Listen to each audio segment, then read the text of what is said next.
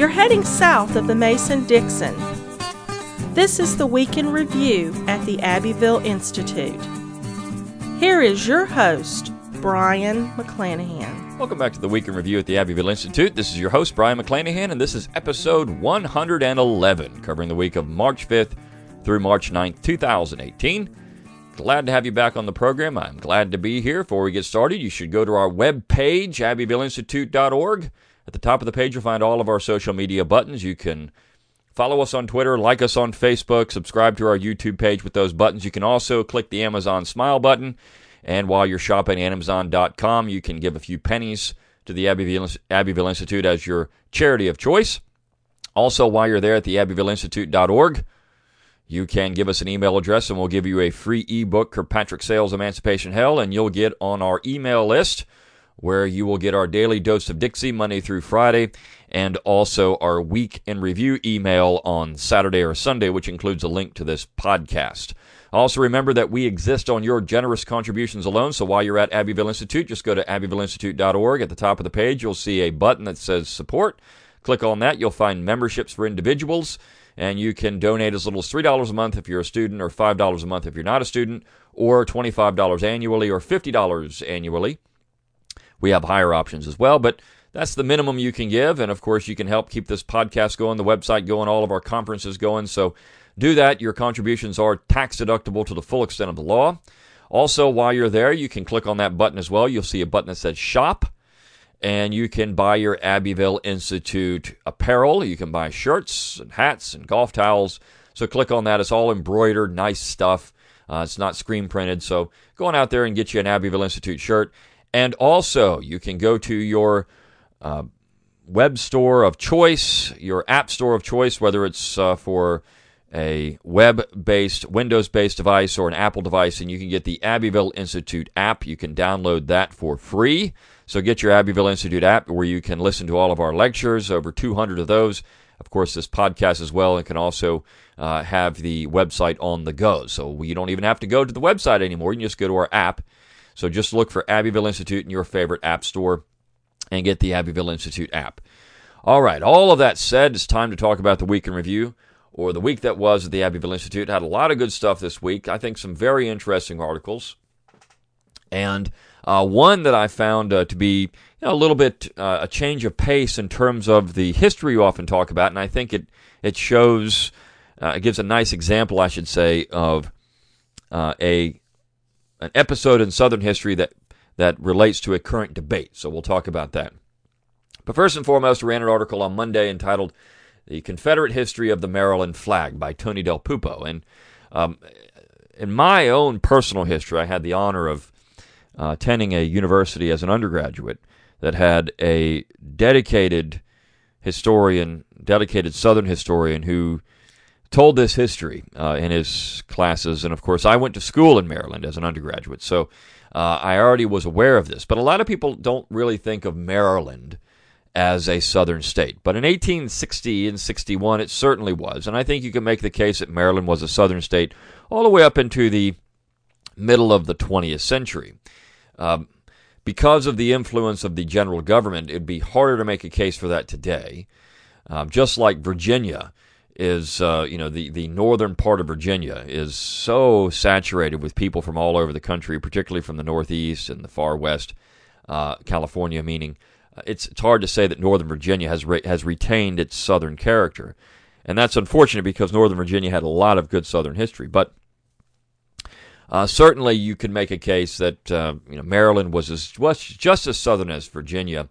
And when I was writing my dissertation on James Byard of Delaware, he, he actually said that. He said, look, uh, Delaware had to go with Maryland, Virginia, and he said, Virginia, there's no doubt, and Maryland is going to be the key. And he firmly believed. He was having discussions with uh, high-ranking uh, members of the Maryland government that Maryland was going to secede.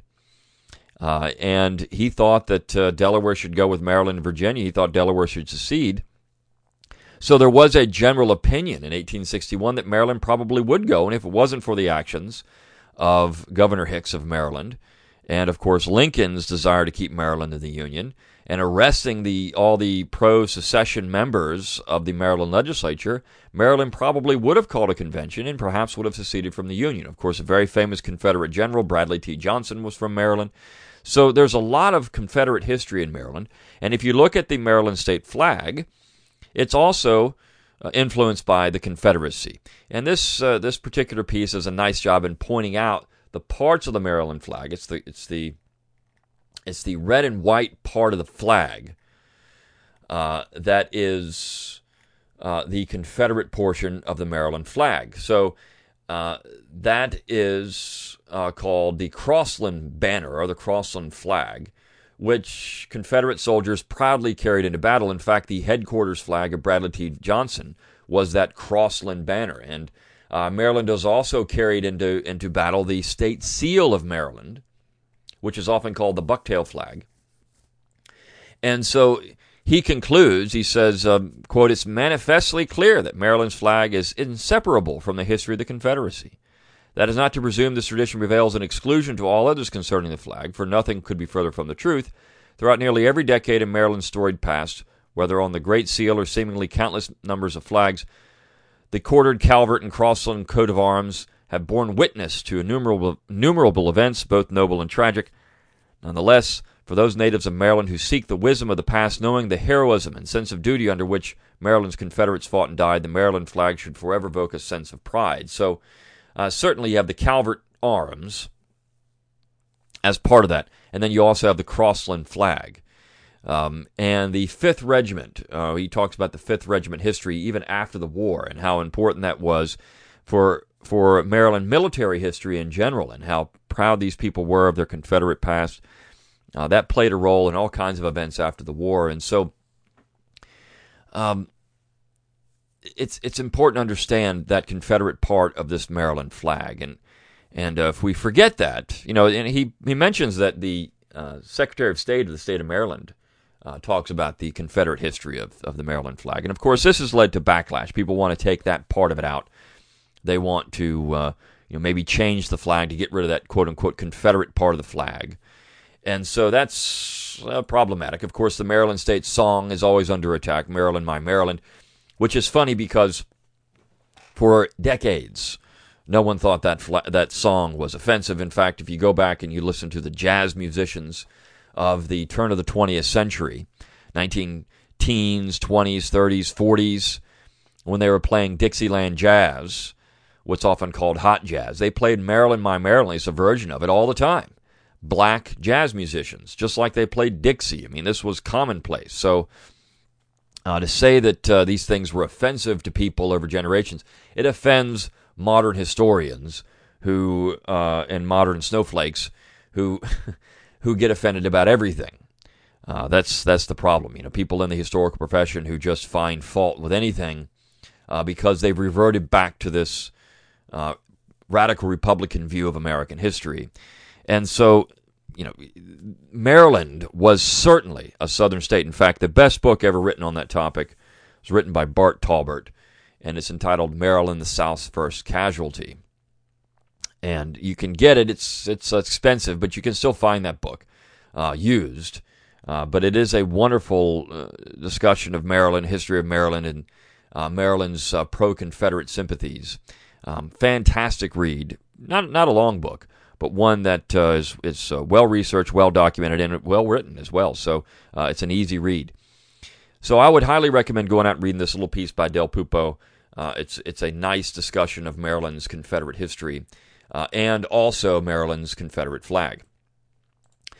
Uh, now, let me let me fast forward to Thursday on that particular idea, because the piece we ran on Thursday entitled "The Barbarians at the Gate." Uh, at the Gates is by uh, Gene Kaiser, and it talks about this historical profession and how how it's the, the the academy has become so saturated with people that hate the South, and really not just the South. It's traditional American history that they don't like. Uh, it's traditional American heroes they don't like, and of course Robert E. Lee after the war, for many Americans, particularly into the twentieth century, became a traditional American hero. Uh, he was American, not just Southern. Same thing with Stonewall Jackson. And all of these Confederate monuments that were erected in the period after the war, particularly uh, in the early twentieth century, they were being built all over the United States, not just in the South.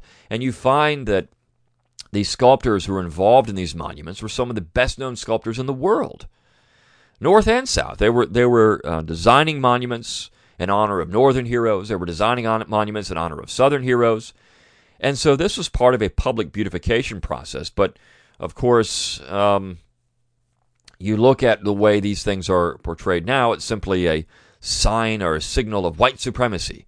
Now, that would have to be the case in the North as well, because these monuments were being built in the North. And, in fact, the monument that we used, the image of the monument we used, which is um, the Georgia uh, Confederate monument at Chickamauga, um, the, there's an image, a picture of it out there, uh, when it was being built, with a one-legged black man building the monument, on top of the monument. He's It's eighty-six feet in the air. He's up there. He's helping construct this thing. He's one-legged, and he's he's a black man. I'm sure that he thought that this thing was, you know, a symbol of his oppression. Here he is helping build this thing. Uh, and it's just, it's amazing. Uh, but, of course, uh, Gene Kaiser talks about the overall destruction of the war, how tragic this event was.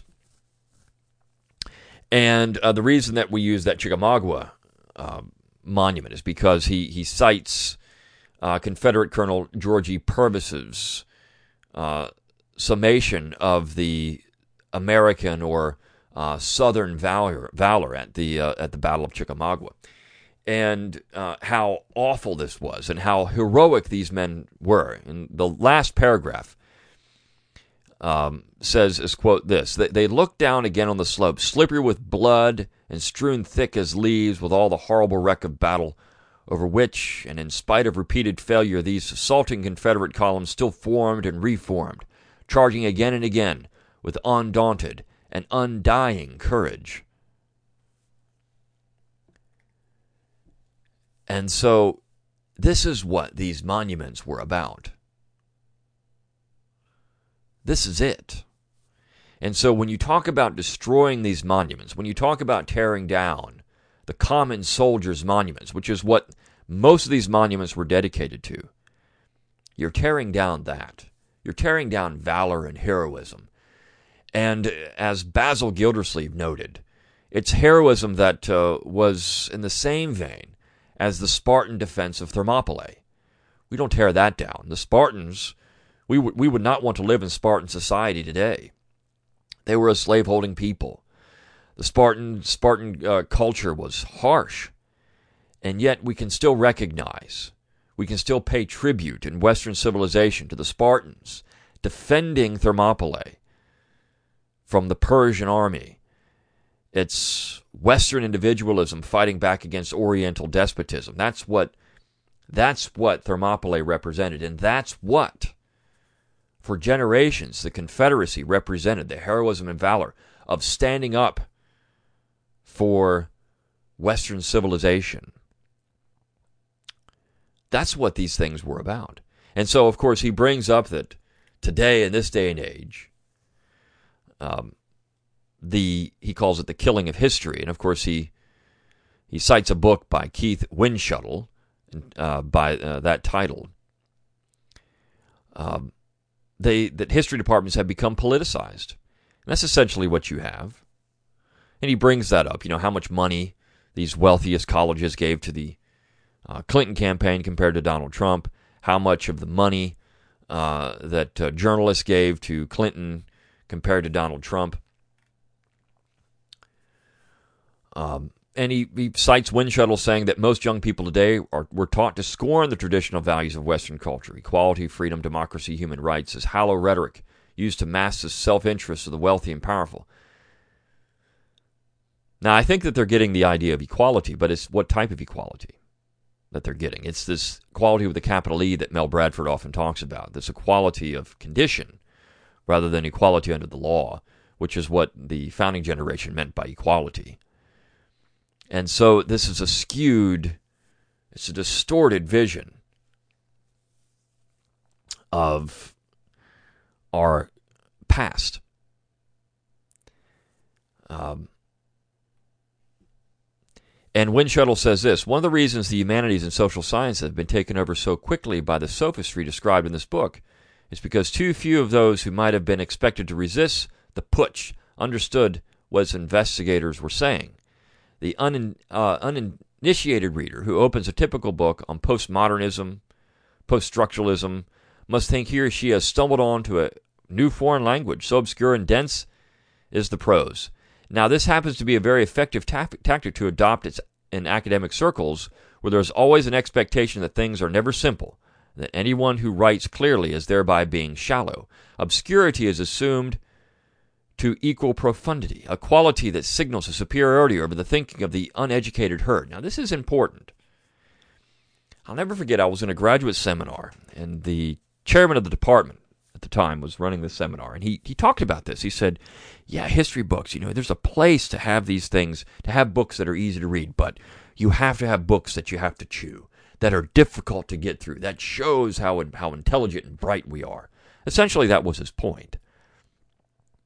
And I write popular histories. And people have questioned, why do you write it to where it's... And, and I actually had to, somebody critique something I wrote one time, saying, oh, that just shows how stupid this guy is because he writes so simply. The point of a book is that people can read it.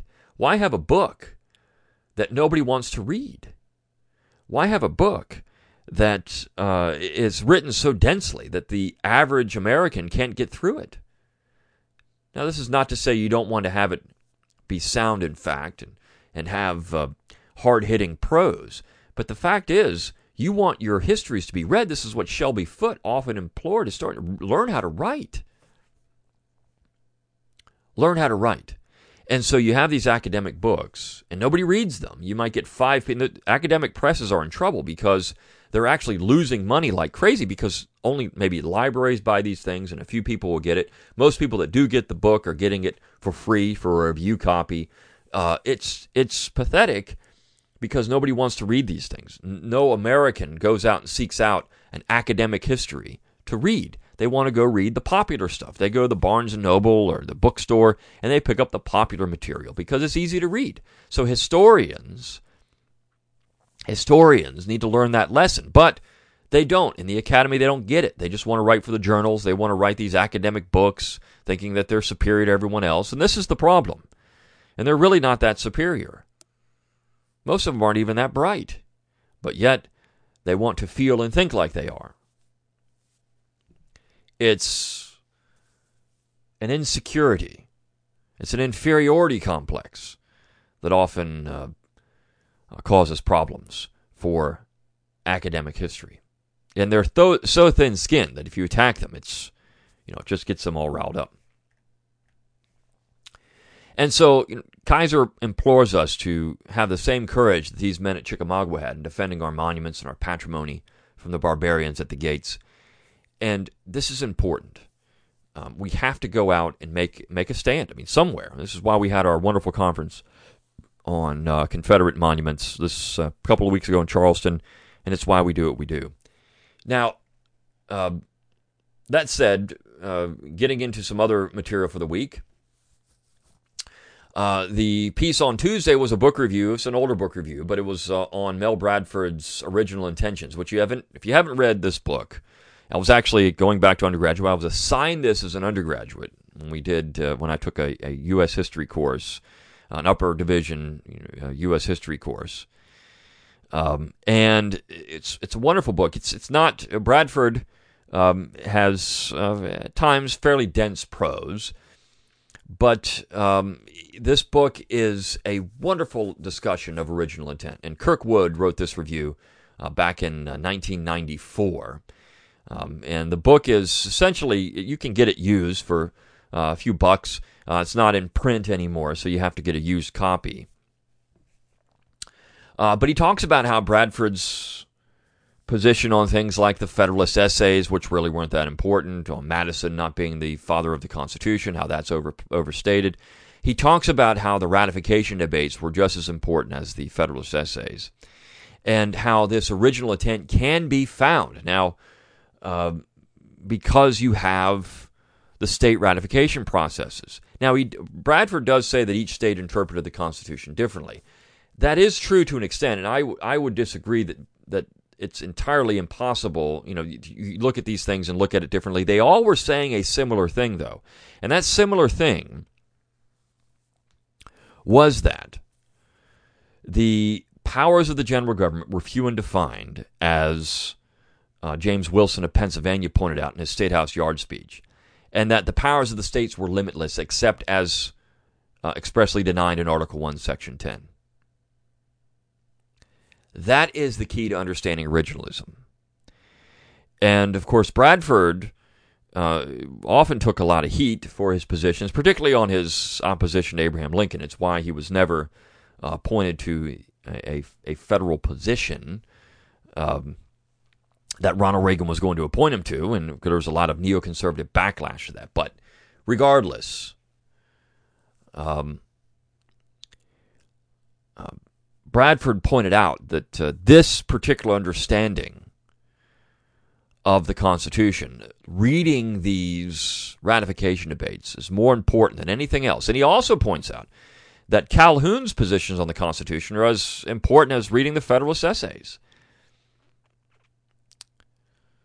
So you have to you have to read not just the Federalist, which you can go get in any store, but you have to read these ratification debates. Or uh, this is why I wrote my Founding Fathers' Guide to the Constitution. I took those ratification debates.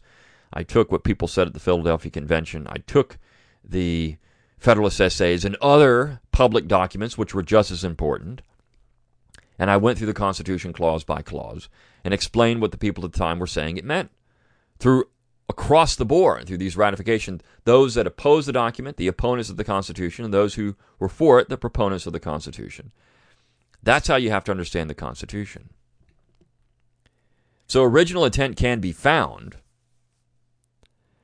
and you have to read more than just the Federalist. You have to read more uh, than just a few ruminations from famous people. I mean, You know, Madison, Hamilton, Madison Hamilton, and John Jay, who later was a Supreme Court justice, are very famous. That's why people read the Federalist Essays, but they had very little impact, even in New York.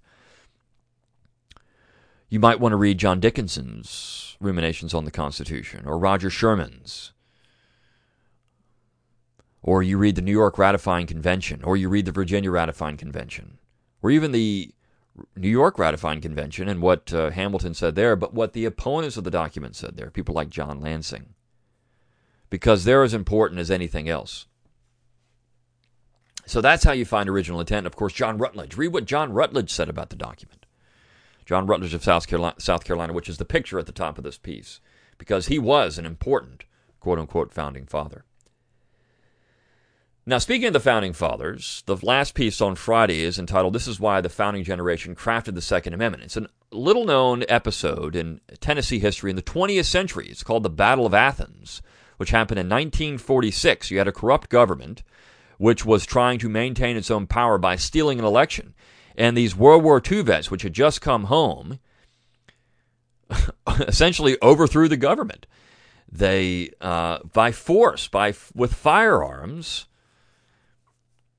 Uh, surrounded and laid siege to the jail where they were trying to manipulate the election, uh, exchanged some gunfire, and then dynamited the jail uh, to get the government, the corrupt government, to surrender, and then they counted the ballots legally, and those people were thrown out of office. This is why the founding generation wanted the Second Amendment, to make sure that government stayed true to itself, that these people stayed in line.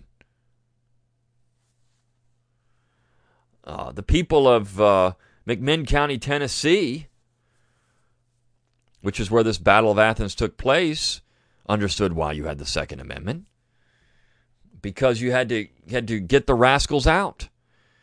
Uh, and and uh, Lewis uh, Liberman, who does a nice job, little graphics, he did a nice little graphic on this, and nobody was killed, but it was an, an effort where these good citizens of Tennessee said enough is enough with the corruption. They wanted it out.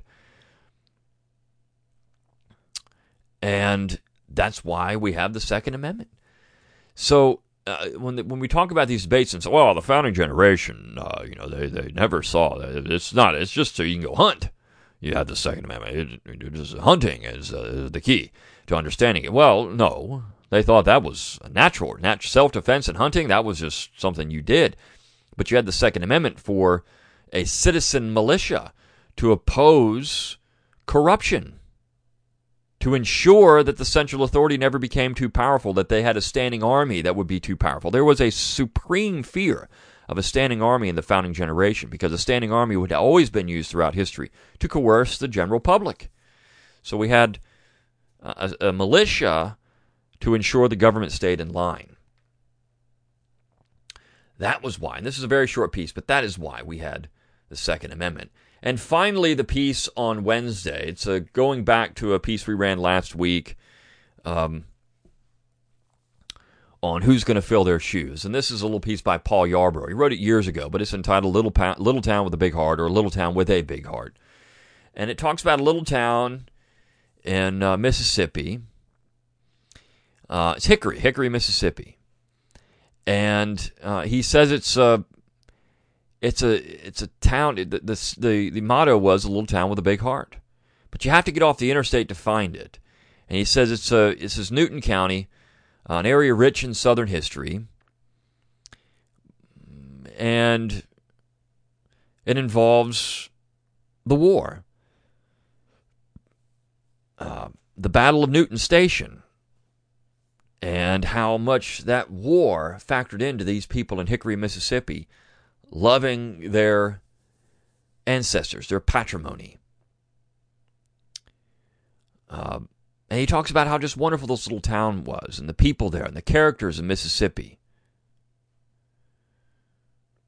And how these people would come back. They would come back to this little town. And this is this is this localism that we often talk about on the Abbeville Institute. That's important, community. Small is beautiful. And now you have to get off the interstate to go find this thing. But that's okay.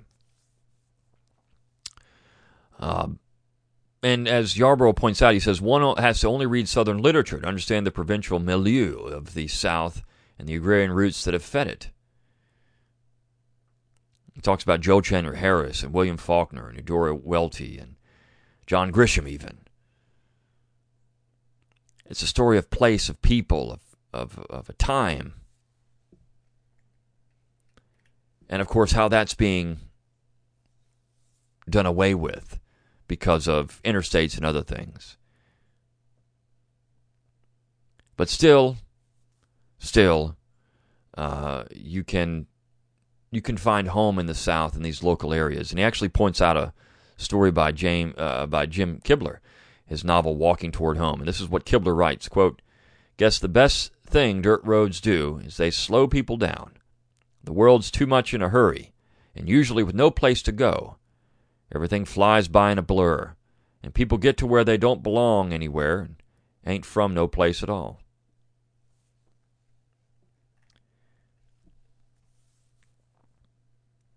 And he concludes, he says, "Maybe downtown is where it truly belongs. The sign. And it's home, because it is local. Because the South is local." I love that line, and I think that, you know, when it gets down to it, when we start talking about all these political ideas and original intent and the states and all these things, it can't exist without a culture, without a people and a culture and a local culture. Uh, it can't exist without that. And so if you can get anything out of what we do at the Institute, hopefully it would be an understanding of this local nature of the South, of this localism that's so important, of common culture and community among people in the South. And the music and the literature and the food. And of course, a common history, a heroism, a patriotism that Southerners had, a pride in those things. These, these monuments were local. They were built in every little town square because every little town square had an uncle or a brother or a father or a grandfather, whoever, whoever it was, who fought in that war. And it was honoring that local. It wasn't about the overarching Confederacy. It was about the men in the local community, the common soldier who had gone off, left his family at home, and served for however many years he made it, whether he was killed or wounded or sick, or maybe he came home to nothing and was impoverished. That's what that's about, that local. It's about Hickory, Mississippi. Not about the Confederacy, but about Hickory, Mississippi. It's about the people in Hickory.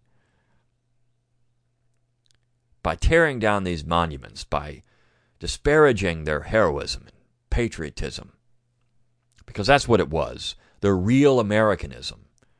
You're tearing down America. And that's the that's the intent, as Gene Kaiser points out. It's tearing down America. Because nothing in American history, traditional American history, is worth preserving to these people. Original intent is meaningless unless you have the local.